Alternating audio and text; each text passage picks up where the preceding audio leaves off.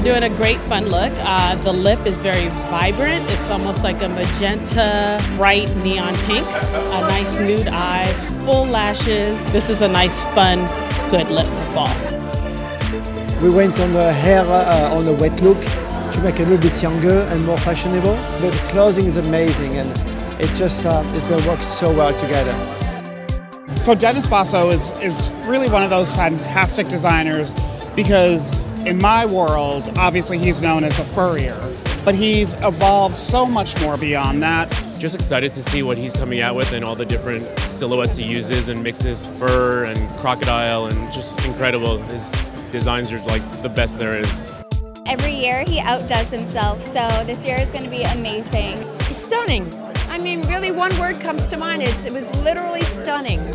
Such beautiful pieces, very well crafted. What he does with material, his materials are so gorgeous. And you know what is so great about Dennis is that he loves the female form. It was very funny to see Lisa come in at the end. She just loved it. You could see that she loved it, and she looked beautiful, and they looked beautiful.